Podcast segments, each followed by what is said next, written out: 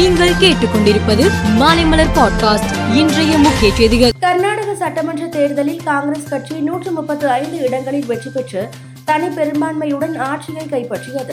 புதிய அரசு பதவியேற்பு விழா இன்று நடைபெற்றது. கட்சியின் மூத்த தலைவர் சித்தராமையா மாநிலத்தின் இருபத்தி நான்காவது முதல்வராக பதவியேற்றார். துணை முதல்வராக மாநில தலைவர் டி கே சிவகுமார் பதவியேற்றார். அவர்களுடன் எட்டு மந்திரிகளும் பதவியேற்றனர்.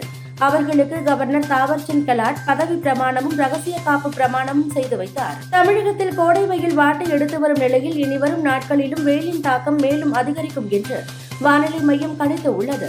வருகிற இருபத்தி ஆறாம் தேதி முதல் அடுத்த மாதம் நான்காம் தேதி வரை வெயிலின் தாக்கம் அதிகரிக்க வாய்ப்பு உள்ளதாக தனியார் வானிலை நிபுணர் பிரதீப் ஜான் தெரிவித்து உள்ளார் இரண்டாயிரம் ரூபாய் நோட்டுகள் புழக்கத்தில் இருந்து நீக்கப்படுவதாக ரிசர்வ் வங்கி அறிவித்து உள்ளது இது தொடர்பாக ரிசர்வ் வங்கி விரிவான விளக்கம் அளித்துள்ளது.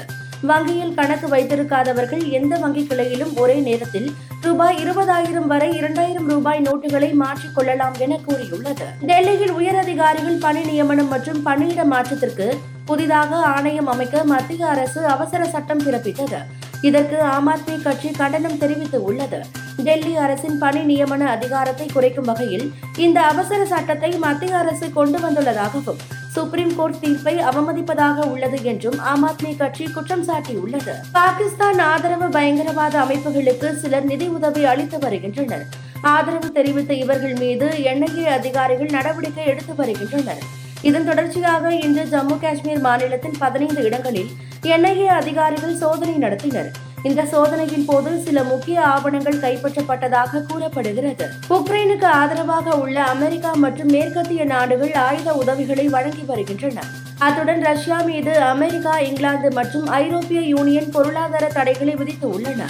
இந்த நிலையில் அமெரிக்கா முன்னாள் அதிபர் பராக் ஒபாமா உட்பட ஐநூறு பேர் ரஷ்யாவுக்குள் நுழைய அந்நாட்டு அரசு தடை விதித்து உள்ளது. ஜி செவன் கூட்டமைப்பின் வருடாந்திர உச்சி மாநாடு ஜப்பானின் ஹிரோஷிமா நகரில் நடைபெறுகிறது. மாநாட்டின் இடையே உக்ரைன் அதிபர் ஜெலன்ஸ்கியை இந்திய பிரதமர் மோடி சந்தித்து ஆலோசனை நடத்தினார்.